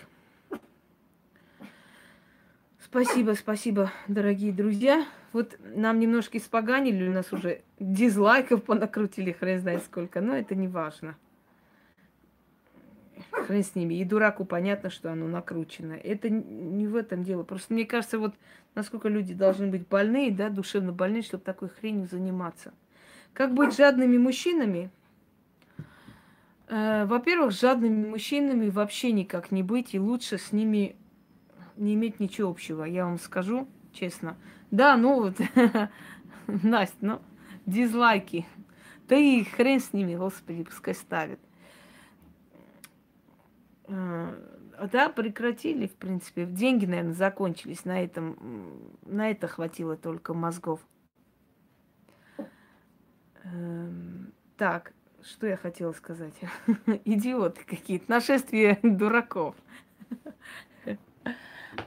Значит, насчет жадных мужчин. Если мужчина жаден, вы его не перевоспитаете. Вот в этом случае я не могу вам ничего сказать. Можно, конечно, с ним поговорить, можно с ним ему объяснить, можно его приучить быть более открытым, более как бы... Но это, друзья мои, я боюсь, что это... Ну, вспомните, как там, да, 8 марта поздравить.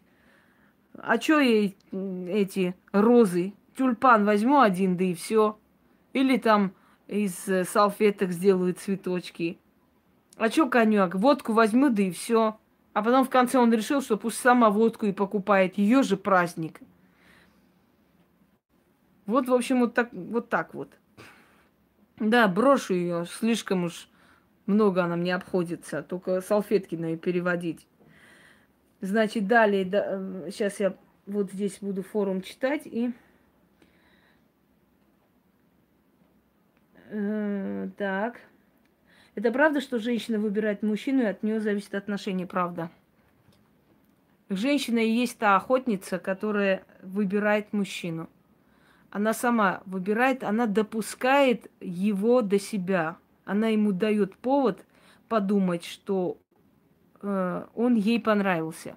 Если женщина категорически просто отрежет, поверьте мне, что мужчина сейчас... У вас день рождения, Инна? Я вас поздравляю. Всех благ вам. Так вот, мужчины сейчас не настолько решительны, чтобы ради мужчины, да вы, женщина, да и всегда во все века они были не так уж и решительны, да, скажем так, чтобы ради женщины пойти на какие-то великие э, нету жадными, чтобы пойти на какие-то великие жертвы. Поэтому если женщина не даст никакого повода чувствовать мужчине, что он ей нравится, мужчина отойдет. Это значит, что женщина сама выбирает его. Давайте далее посмотрим. Если мужчина очень зависит от чужого мнения и друзей родных. Знаете как? Э, с этим мужчиной надо постепенно, осторожно, намекая на то, что э, твоя семья, вот мы, понимаешь, привести какие-то примеры. Например, вот в прошлый раз, помнишь, вот было вот так, э, а потом кто тебе помог в эту трудную минуту, кто был рядом с тобой. Объясните ему. Вообще это очень тяжелый случай, когда мужчина зависит от родных и, и друзей. Это незрелый мужчина, неважно сколько ему лет. Ему э, и с таким человеком очень тяжело. Такое ощущение иногда, что ты живешь со своим врагом просто, который вместо того, чтобы поддержать тебя и быть рядом с тобой – поддерживать тех, кто против тебя. Вот это очень тяжелый момент на самом деле. Поставить резко, Хабзат. Резко поставить. Как говорят, вопрос ребром. Мне это надоело или так, или сяк. Потому что такие люди по-другому не поймут.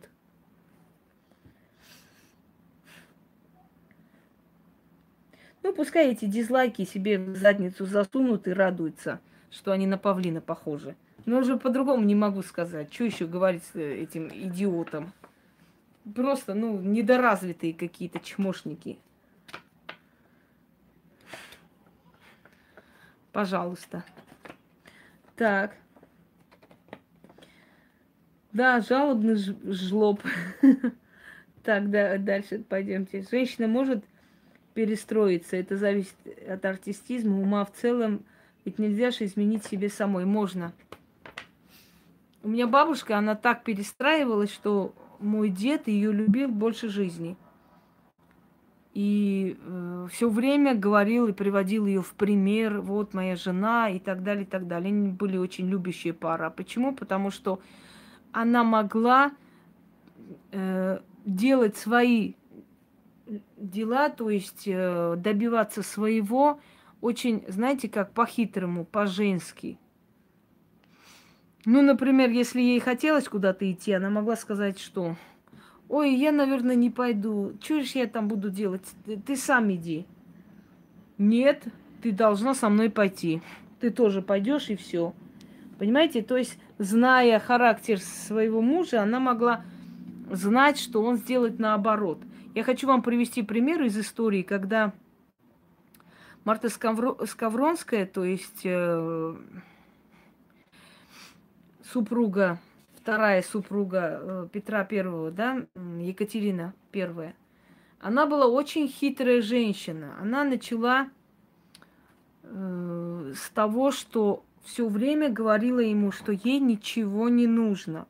Она говорила, что она знает свое место, ей не нужно ничего, не надо ради нее жертвовать. Вон есть титулованные княгини, почему э, Ваше Величество на них не женится? Тем самым подзадоривала Петра Великого. То есть он злился на ее такие слова, мол, женись на других, ну зачем я тебе, я простая женщина. Он говорил, эти титулы, черт побери, раздаю я, и я решаю, на ком жениться и что делать.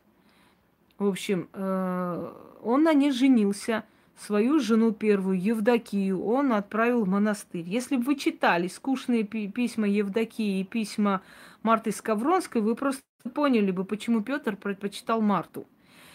Евдокия пишет, «Здравствуй, батюшка мой свет, да пусть будут сохранны и ты, и все чле- чреслы твои, и руки и ноги твои будут сохранны. Батюшка на свет, мы вас ждем, не дождемся до наших хоромов и так далее, и так далее. В общем, скукотище жуть. Да, Анну Монс он выгнал. Фаворитку Анну Монс, которую потом обезглавил. А почему обезглавил? Потому что узнал, что она губила нерожденных детей.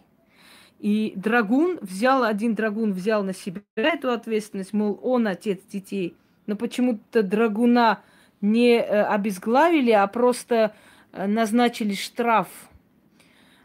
Э, а вот Марту Скавронскую обезглавили. Ой, извиняюсь, фу ты, Анну Монс. Почему это так случилось, дорогие друзья?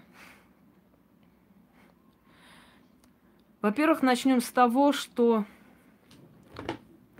она в своих письмах пишет совершенно иное. Она его подзадоривает.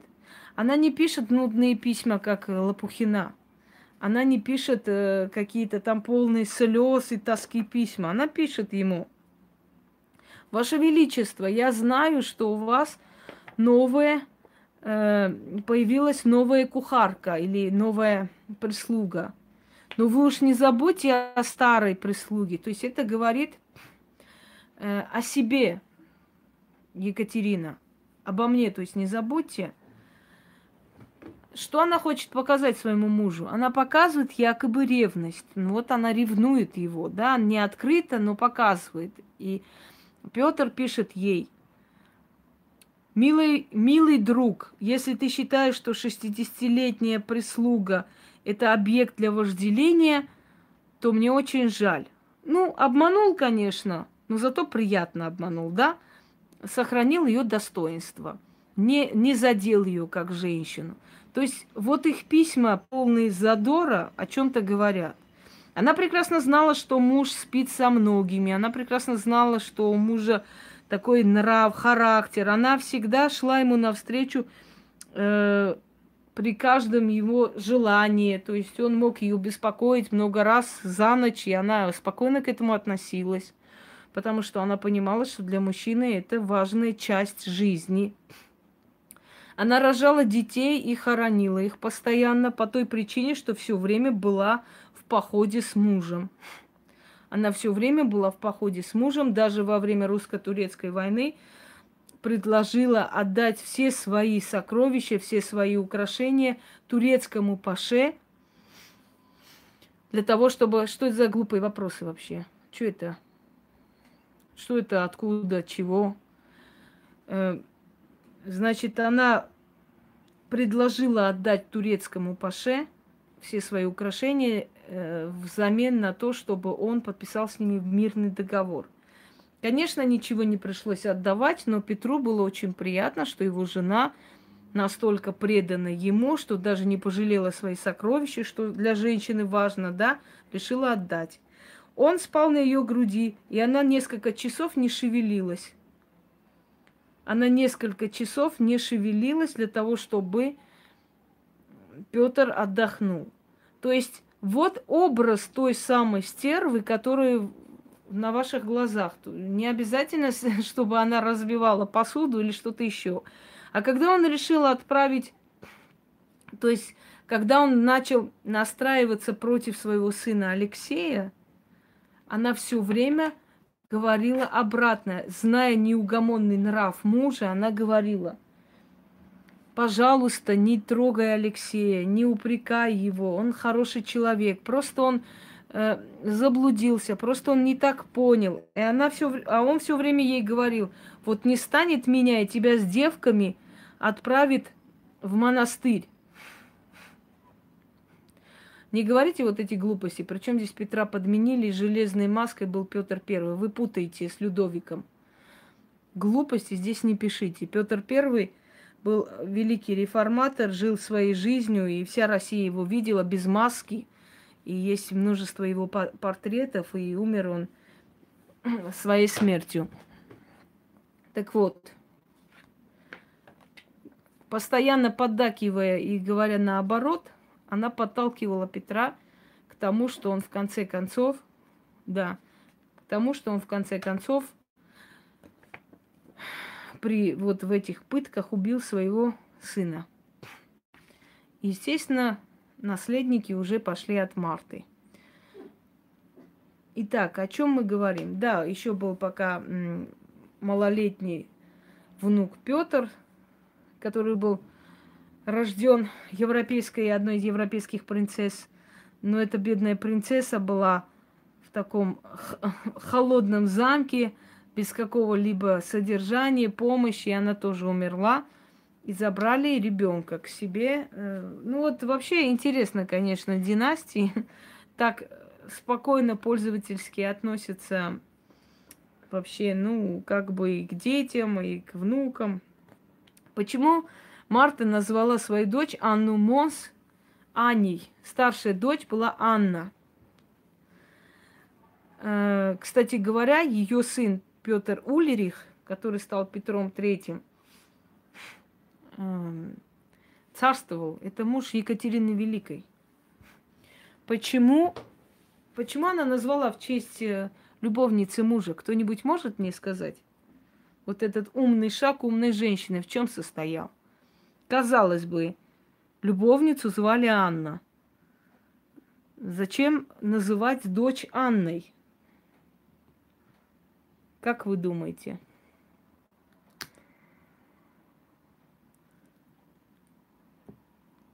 Похож? Похож. Назвал, назвала она дочь Анной для того, чтобы Петр все время, называя имя Анна, вспоминал не Анну Монс, а их Аннушку, дочку. Понимаете? Напомин... Нет, не напомните о любовнице, а наоборот. Нет, сбить его с толку. Слово «Анна» уже не вызывает у Петра Великого ассоциации с Анной Монс. Слово «Анна» вызывает ассоциации с дочерью, старшей дочерью, Аннушкой. Понимаете? Вот и все. Анна для него уже звучит как дочь, а не как любовница. Вот именно. И поэтому уже, уже не больно, когда ты постоянно говоришь «Анна, Аннушка», в твоей голове Анна уже ассоциируется с дочерью, а не с любовницей, собственно говоря. Потом она его, ее уличила в колдовстве, потом она уличила и нашла людей, которые, собственно, сказали Петру Великому о том, что она рожала, убивала детей. Она сделала это все, Екатерина, но она сделала через других людей. Мало того, когда он решился казнить Анну, э, она через других людей, нет, она сама лично уже пришла вместе с э, царицей Просковией, начали умолять, просить Петра не делать этого. он их выгнал и пошел на казнь Анны Монс. Когда Анне отсекли голову, Петр подошел, поцеловал ее в губы, то есть поднял голову, поцеловал в губы ее, потом повернул голову и начал объяснять рядом стоящим э, людям, которые были в шоке, начал показывать и объяснять строение, э, значит, шеи, строение позвонков у людей, строение э, вен, сосудов и так далее, и так далее. То есть вот такой, до такой степени был хладнокровный человек.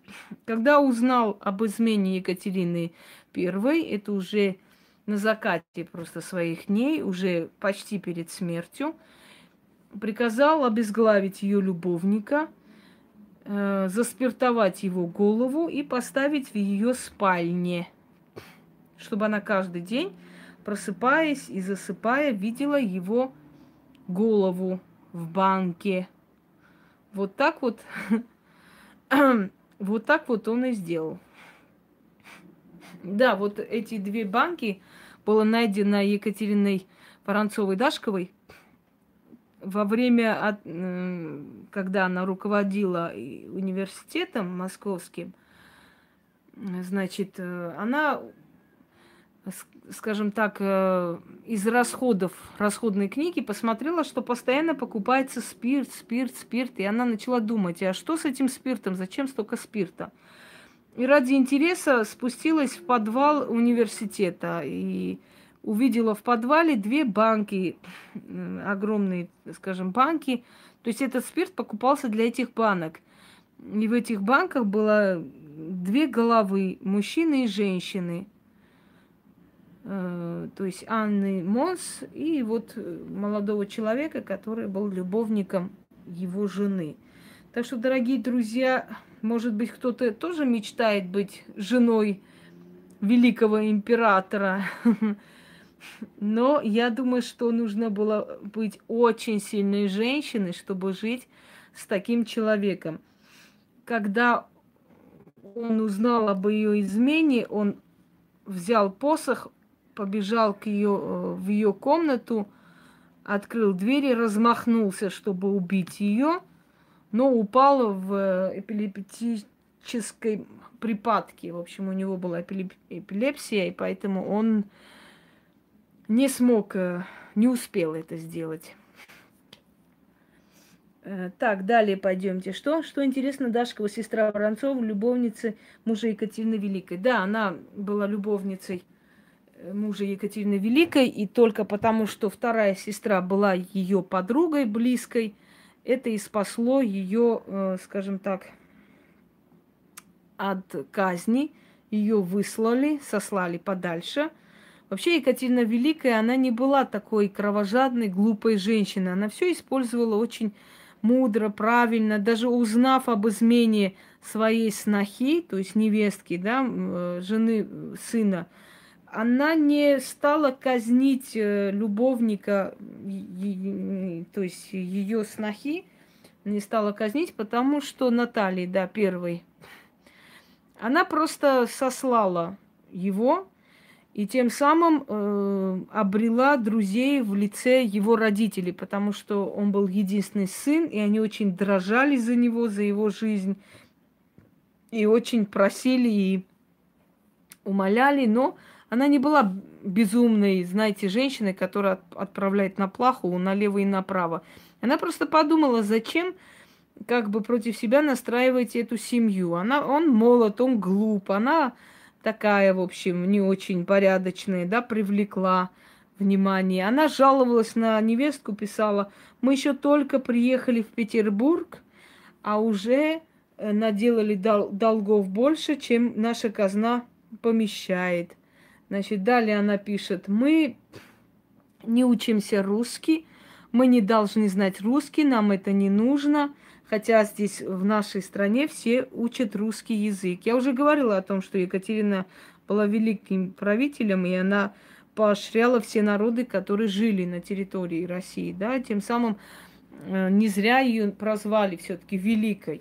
Но она писала э, с ошибками до конца жизни, и она писала так, как слышала. Хочу вам сказать, что если бы не было императрицы Екатерины Великой, да, то была бы поэтесса, писательница э, Фредерика Ангальцербская. Я вас уверяю, потому что эта женщина была настолько талантливая, что она не могла не просто уйти с этого мира незамеченной.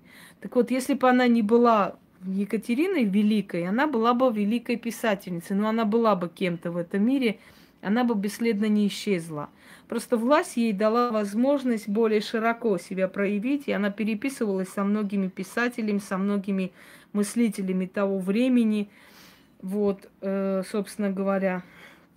Так что, ну, например, она писала мужчина, она писала му- мужчина, когда э, Салтычиху за ее жестокости казнили, ну, наказали ее, не казнили, кинули ее в яму, она назвала ее мужчиной, сказала, неотесанная, глупая, как мужчина, и кинула в яму. Э, и там она умудрилась даже там забеременеть, понимаете, родить ребенка и передать страже. Можете представить? Так вот, вот эти женщины стервозные не пошли на поводу судьбы и обрели себе да, да, такая энергия была, Алена, такая бешеная, ужасающая энергия у этой женщины, что она даже в яме каким-то образом забеременела, как-то спустила кого-то туда, уговорила, я не знаю как. вот, э, если бы Екатерина Великая уступила своим чувствам и не была бы стервозной дамой, то, будучи беременной, беременной от Орлова, э, в этом состоянии, с токсикозом, села на коня, пошла против э, целой армии и сказала, если вы хотите убить свою императрицу, то стреляйте в нее. И все перешли на ее сторону. Она родила же, она родила одного сына Орлову, передала их семье на воспитание. Она родила дочь Потемкину, передала их семье на воспитание. Э, Наталья, или нет, Елена Тёмкина. Вот, так что это была весьма такая сильная натура, да? И то же самое касаемо Елизаветы Петровны. Если бы она дала слабину, если бы она пошла на поводу своих чувств и не была стервозной, э, не рассчитывала бы все шаги, то э, на трон зашел бы вот этот маленький Иоанн Антонович. А он был заточен, к сожалению, он сошел с ума, и там, в этой камере, так и умер, потому что с ним нельзя было ни говорить, его нельзя было ни выпускать. Нужно было только зайти, отдать поесть и выходить. Ничего нельзя было э, позволять этому мальчику. А Анна Леопольдовна вместе с мужем и с другими детьми, которые там родились, была заточена в крепость. И вот когда Иоанн Антонович почил, а, их выпустили, они ушли на родину. Страшная судьба, потому что, э, потому что Анна э, не была стервой, а Елизавета была. Понимаете? Она за свою власть сражалась, она действовала с умом. Екатерина была стервой.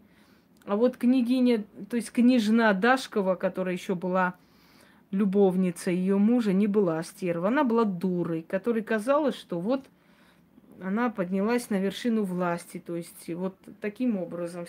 Известные стервы мира, Клеопатра, я уже говорила, э, мадам Помпадур, Мата Хари, это все известные стервы мира, которые добились успеха. То есть женщины, которые не уступали в храбрости и в силе. И самое основное, что я хочу вам сказать, что вы должны от мужчин научиться сдержанности, спокойствия. Да, да, Воронцова. Спокойствие э, от мужчин вы должны научиться. Где-то безразличие, где-то жесткости. Сначала мужчины нам причиняют боль, а потом мы причиняем боль им. То есть мы учимся, мы становимся наподобие их. Они же наши учителя, понимаете? Мы у них учимся безразличию, спокойствию и так далее, и так далее. Но Медичи это отдельная история, как-нибудь про нее расскажу. Про нашу великую отравительницу. Она своего мужа, ой, извиняюсь, зятя Генриха Наварского травила 35 раз. И так и не смогла. Она все время говорила, этот человек как меч Дамоклов висит над домом Валуа. 35 раз она травила и, и не могла отравить. Сфорца-то травила наверняка, а вот Екатерина Медичи... Вообще, дом Медичи, он очень такой интересный был. Их род вообще Медичи, это, это нечто. Это великое дело. Надо... Чем травила ядами всякими. Она, например, э, пропитала книгу ядами. Когда он листал книгу, естественно, там со слюной перемешивал, да, и листал. Ему стало плохо. Потом он травил тем, что, поскольку он был и ее зятем, и, естественно, мужем дочери, он э, отравленную помаду э, отдал дочери. То есть э, она не знала, она была очень наивна. И она шла на поводу у матери. Вот. Э, у нее были шпионы, у нее была э, целая сеть шпионов, везде были женщины, которые ей служили. Да, да, да, книги и прочее, прочее. Ну, яд это самый излюбленный метод уничтожения и убрания э, человека. Тогда поэтому и как бы существовали дегустаторы, которые пробовали. Но все равно яд можно было в порошке, яд можно было... Ну как, почему травила? Потому что он мешал ей в политических делах, он мешал ей, она хотела э, область Навару забрать себе. Ну и да все что угодно, и мышьяк, и, и чего только там не было. В ход пошло все. Но Генрих Наварский стоял насмерть, он все-таки не помер от яда. Это была единственная его, ее жертва, которая э, ну так и не отравилась. А все остальное, да. Итак, дорогие друзья, я надеюсь, что наша лекция вам была полезна поскольку у меня зарядка ограничена, хотя я там включила на это, но в любом случае. Э, я надеюсь, что это была... Да, везунчик был.